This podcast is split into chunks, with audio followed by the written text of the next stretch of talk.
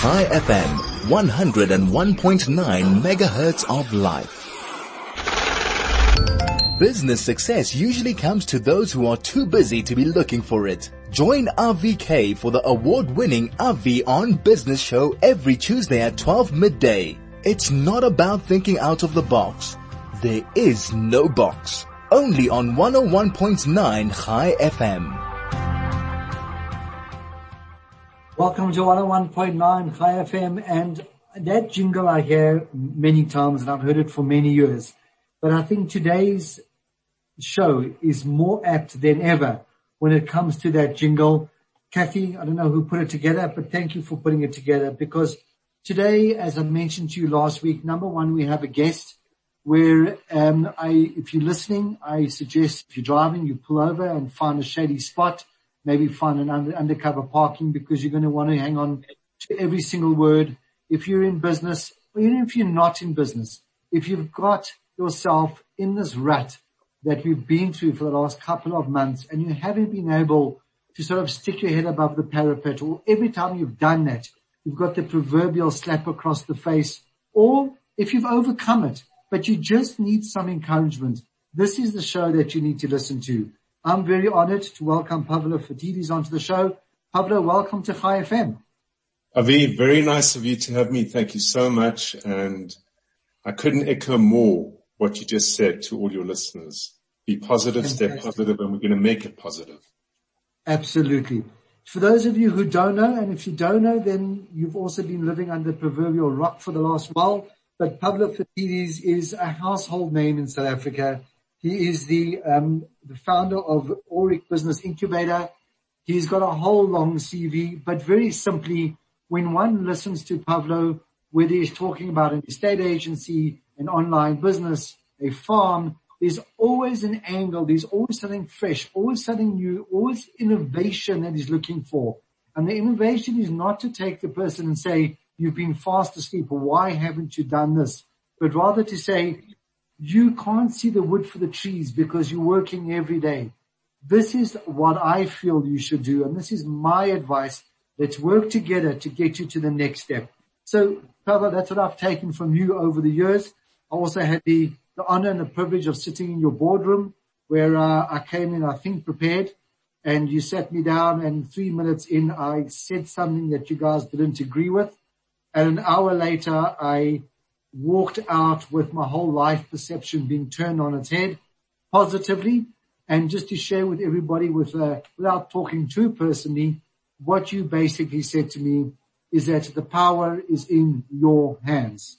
There are no excuses and there's no one to look for and to blame. It's all about you and what you can do. You are the center of your universe. Go out there and make it happen. So that was what I took away from that, from that very positive meeting. And once again, thank you for your time. Papa, let's jump straight into it.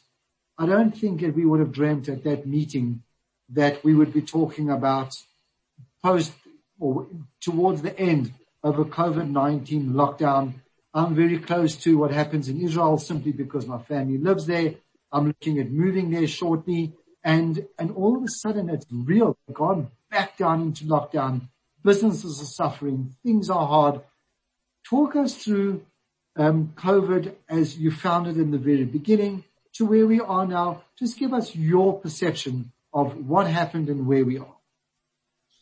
You know, Avi, I was very fortunate um, around COVID in the sense that I have two clients that I work with in Hong Kong. Um, small businesses, medium-sized businesses doing around three and a half, four million a year in, in uh, US dollars in revenue. And they phoned me and they said, listen, the lockdown is coming over here and the lockdown is not fun. Things are actually going to be really, really rough. We're already seeing the early signs of it. And if one looks at pandemics, pandemics have always moved from east to west. Uh, we saw it with the H1N1 virus. We saw it with swine flu and all the other flus. And it seemed evident that we were going to find ourselves possibly facing a lockdown too. And immediately, um, I spoke to my co-founder and said, we need to do something different because our clients in South Africa, our clients in Europe, in the US and in the UK are sure to follow a similar experience. And then I started to look very quickly at um, some of the forecasts that were coming out around what the virus was going to do and the fact that the virus itself was quite new. And immediately we assumed a position where we said, this is here for two years at a minimum. And the way that an entrepreneur thinks and ought to think is we need to actually prepare for the worst and hope for the best. And the reason it was so important to adopt that view is because as entrepreneurs, you only become an entrepreneur because of two things. One, necessity, which is 95% of all people in business, and 5% go into business out of opportunity, and that's deep privilege as well. But once you're there and once you start and once you start acting within your means and capability, for so long as you have the grit to stick with it, you build confidence. And that confidence is driven by optimism and the belief that you can make things happen. So when the three week lockdown was announced here, Avi, and I saw people saying, okay, it's here for three weeks. We'll get to the other side of it. I was telling my clients, prepare for a two year run on this because the virus itself doesn't take things personally. It doesn't favor or disfavor good or bad behavior.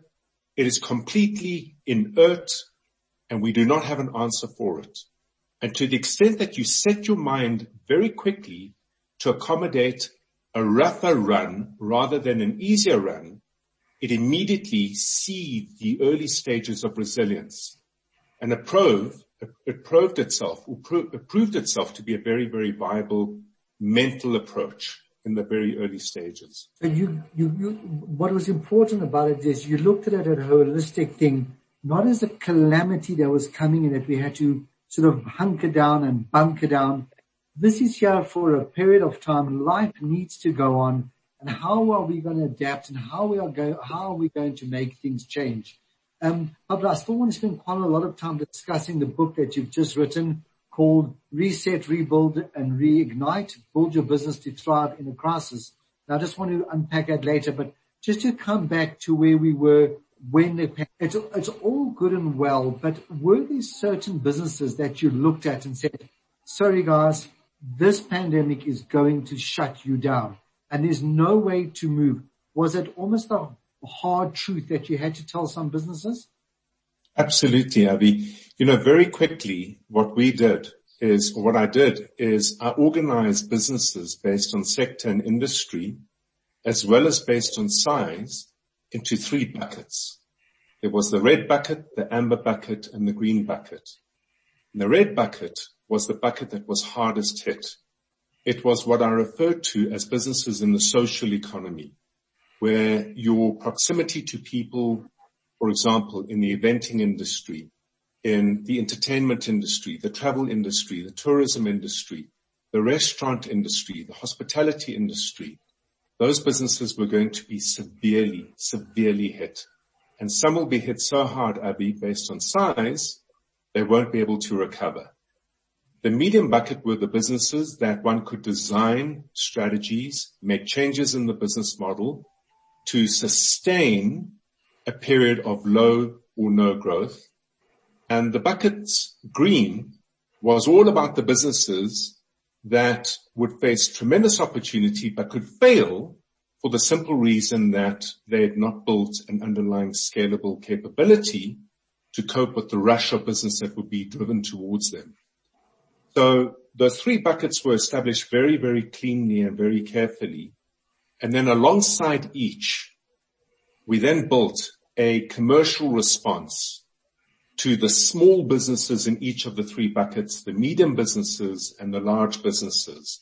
And to give you a sense of what I mean, a smaller business is doing less than 10 million a year. A medium business is doing between 10 and let's say 200 million a year. And a larger business was doing well over 200 million. The reason it was important, Avi, is because our economy has not been kind to us. Small businesses have borne the brunt of really poorly thought out and shockingly implemented economic policy for the country. Plus they've had to tolerate and live with the complete uncertainty created by Eskom. So a lot of those businesses came into this lockdown with a very, very thin balance sheet. And that meant that the strategies had to be fundamentally different between small, medium and large as a result. I tell you what, it's, it's a good place to break. Let, let's take a quick ad break because someone needs to pay for this uh, free interview that we're having with you. Let's take a quick break. Craig, take us to the shops. We'll be back with you in a moment. Chai FM, your station of choice since 2008. Welcome back to 101.9 Chai FM. It's 21 minutes past 12 and on the line with me is Pavlo Fatidi. Again, needs no introduction, but he is the founder of Aurik Business Incubator.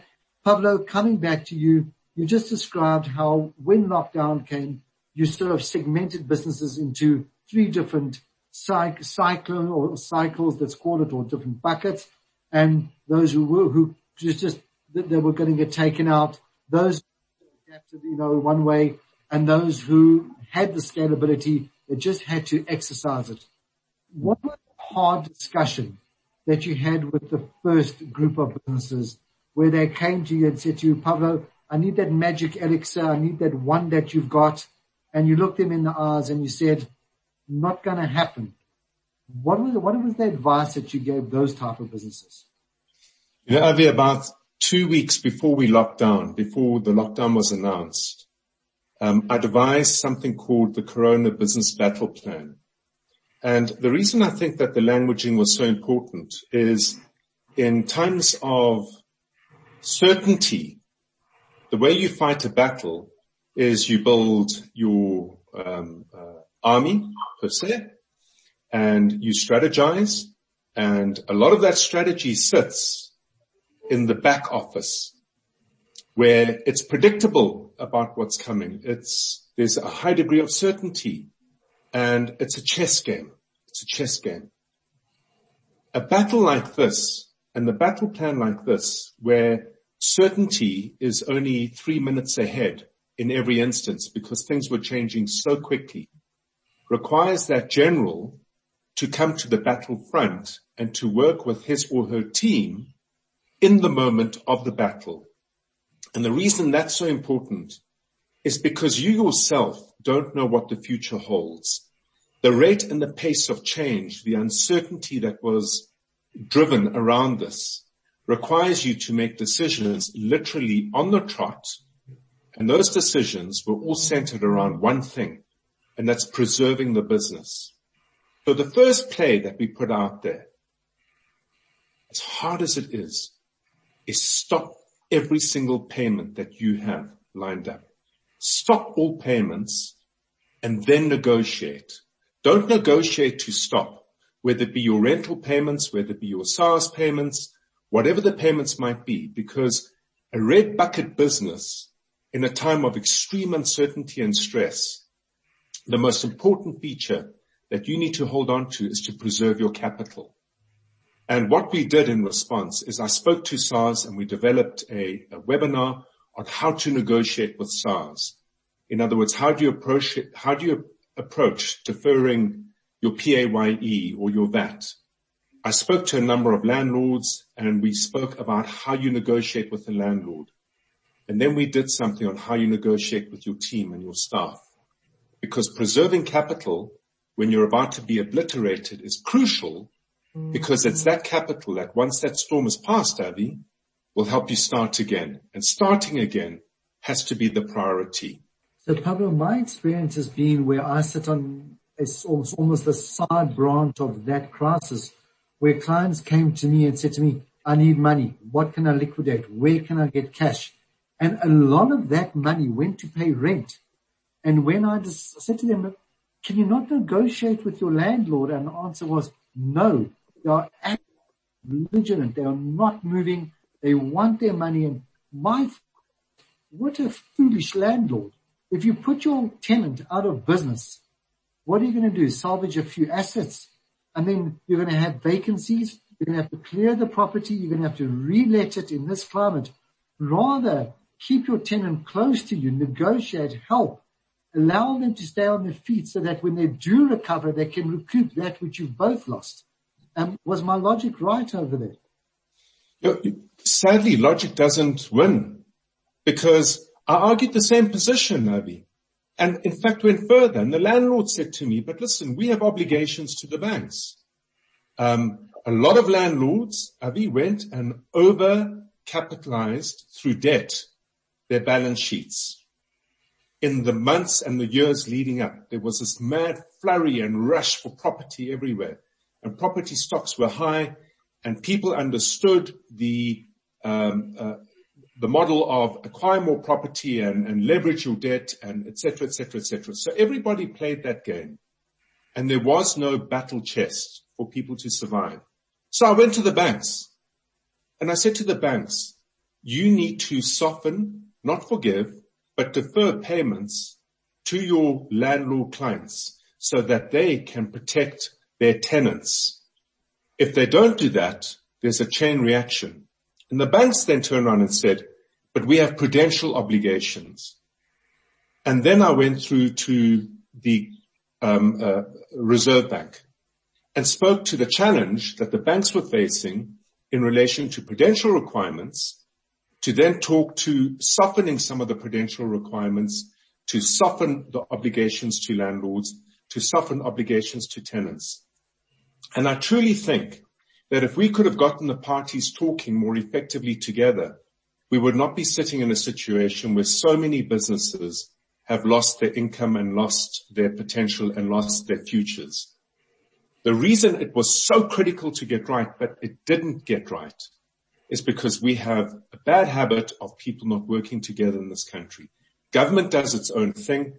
When it does confer, it confers with its partners in corporate, and corporate, with respect, Avi, does not look after small business. Certainly not from what I've seen. If you do see it, it's the exception rather than the rule. And small business is the engine of the economy, whether it be here, whether it be the US, whether it be in the UK. Every economy I work with, small business is what lifts and holds and creates vibrancy in that economy. No, Pavlo, just to maybe knock that point home, I saw an interview. It was on TV. I don't remember where or what, but um, they interviewed a, a, street vendor in Cape Town uh, station, and they said, no, lockdown's coming, but you're going to go home and you're going to stay home. And she turned around and she looked at the reporter and said, if I don't sell this which you see in front of me today, my family doesn't eat tonight. I'm more than happy to go home for three weeks. Is the government going to come and give me food for my children for the next three weeks? And that hit me across the face like, like a horse's hoof because all of a sudden there's, there's no bread in the freezer. There's no overdraft facility. There's no family member. It's hand to mouth and not hand to mouth for jam. It's hand to mouth for bread and butter. The, the basics of human, for the, to keep a family together. And, and that's exactly what you're saying. But one thing that I, have picked up very clearly from um, the discussion we've had over the last five, ten minutes is that to be in business, one has to have proverbial balls. One needs to be able to look at the hard facts, almost stand back from your own scenario. And yes, it might be unpleasant not to pay your bills. It might go against the grain of every ethical fiber in your being. But if you have to do that in the short term, you'll have nothing in the long term. So it's all about sometimes making hard choices, painful choices, but again, calculated choices. But am I correct in saying that communication is what's important? Don't just stop the payment. Stop the payment and then say, this is why I've done it. Completely, Avi. You know what? If you don't, if you don't practice empathy in a crisis, you'll never be treated fairly. And if you have to overcome the psychological discomfort of making hard choices, one of the best ways to do it is to recognize a couple of things. The first is mostly you don't have a choice. Mostly you don't have a choice to make hard calls. And the reason is because no one cares about you. A lot of people will say they do. a lot of people will say they do. Government says it cares about small business. Big business says it cares about small business. We are told as small business how important we are all the time. Yet it's all talk. There is no walk behind it. The second thing is this. For so long as you demonstrate empathy and you've shown due consideration to the other party, it says my books are open for a debate and discussion around being fair. I'm not looking to not pay you, Mr. Landlord, Mr. Taxman, staff member, employee. What I'm looking to do is to preserve the entity that pays us all. And I recognize, Mr. Landlord, Mr. Taxman, that you too have obligations and costs. So here is my plan of action. Give me a rental holiday for three months or six months and extend my lease by six months at the end of the period. If I survive, it means we survive. If I don't survive, I promise you for free tenancy in the space that I vacate will next be filled three years from now.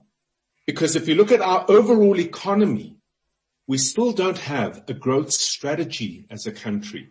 We still don't have the vibrancy that's needed to stimulate economic opportunity. I'm the best bet you have. And for me, this business is my only bet. It puts us in the same camp. And that's the way we communicated it. Now, in the early stages, Avi, everyone said, no, we won't even entertain it. We won't even question it. My response was in those instances, well then please proceed with your best course of action. Because if you're going to shut me down as a restaurant, I don't know what you're going to do with the assets. There will be no restaurants to acquire the assets. There won't be anyone interested in the ovens and the fridges and the plant and equipment that sit behind there. Thirdly, in those instances, if you remove vibrancy out of a shopping center, out of a shopping district, you're harming the other tenants. And it took people three to four months of this, Avi, to understand and appreciate that fact. The individual that you mentioned during the ad break, who's a friend of the station, is a man who's got that kind of understanding and vision because I experienced it directly with him. He understood what was needed to preserve the vibrancy of his properties and deals were made with most of his tenants, as I understand it, to maintain that vibrancy. It's a long to meet, it's a medium to long term play. But a lot of people did not practice that in the beginning. They had to be forced into that position halfway through the lockdown. Pavlo, talking about adapting and changing, technology is telling me that we've got uh, nine minutes and 27 seconds left.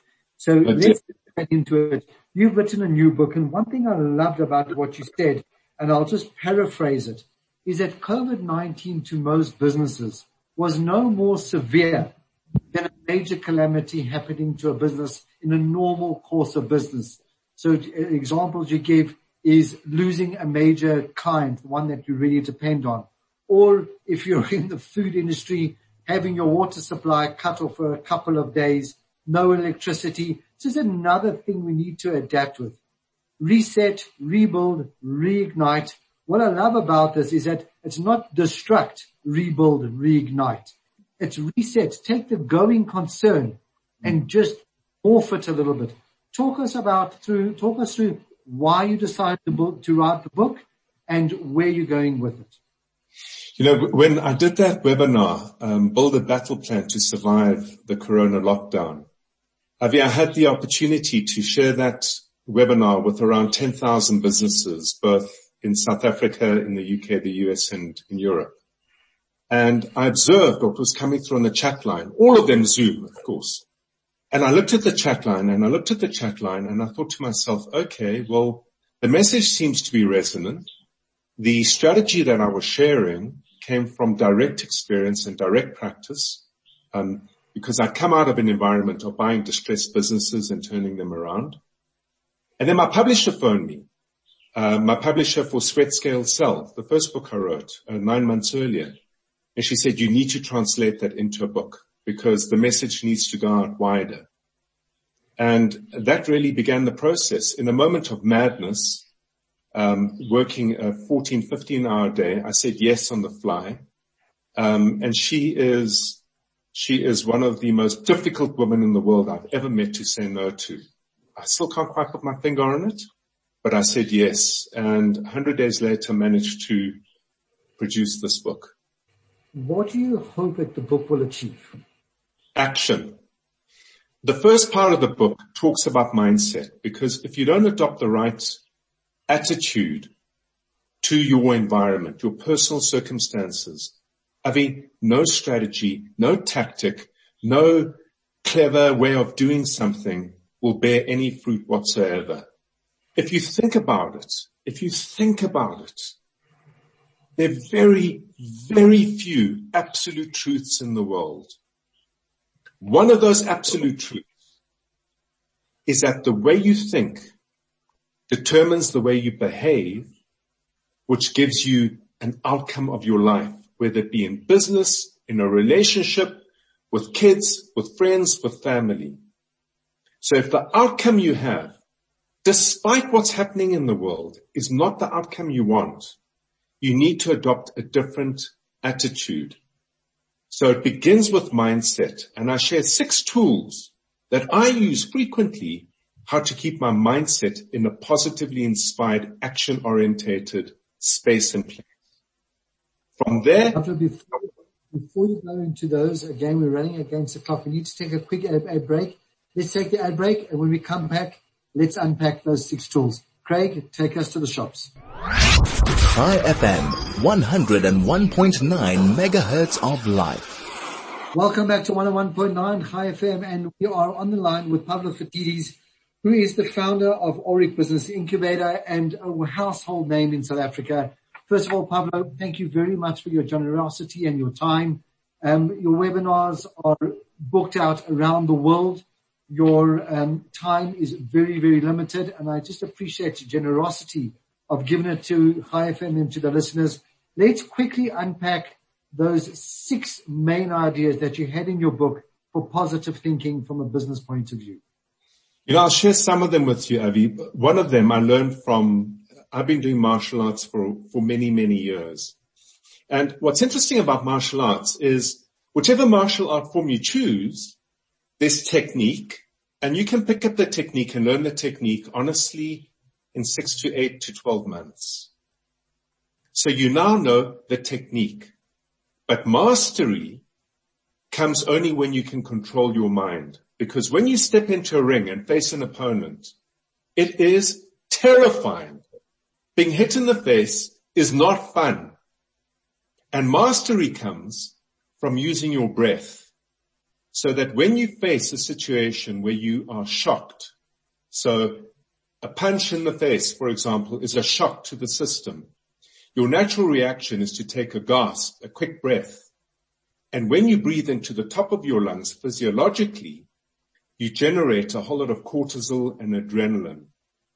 It floods your body and places you in a freeze, fight, flight situation. If you learn to control your breath, you can avoid that. And I talk about that as a technique. I talk about a technique that I learned, a psychological technique that I learned in the Kabbalah that says your energy needs to come from the future. If you have a sense of what you want to be, a sense of what you want to achieve, and you persist with attempting to create that, create that means you have the power to still make it happen. It has very little to do with your past, which is already spent it lies in the future. That takes you into a positively inspired direction and way of working. And those are two of the six different tools that I certainly use on a frequent basis and I promote actively amongst my client base. Pavlo, I'm asking to look into your crystal ball. Um, I think yours is a lot clearer than a lot of people.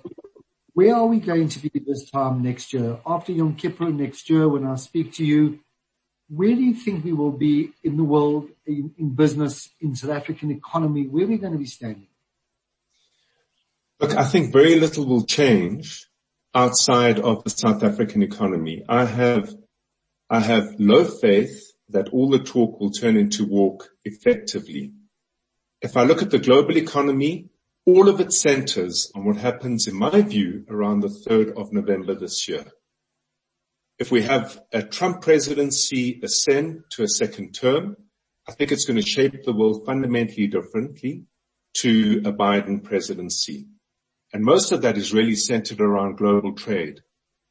the trade wars that get implied, the trade wars that get whimsically communicated through social media, um, do no good for anybody, honestly, at all. What I think matters though, Avi, is that you have no control over it.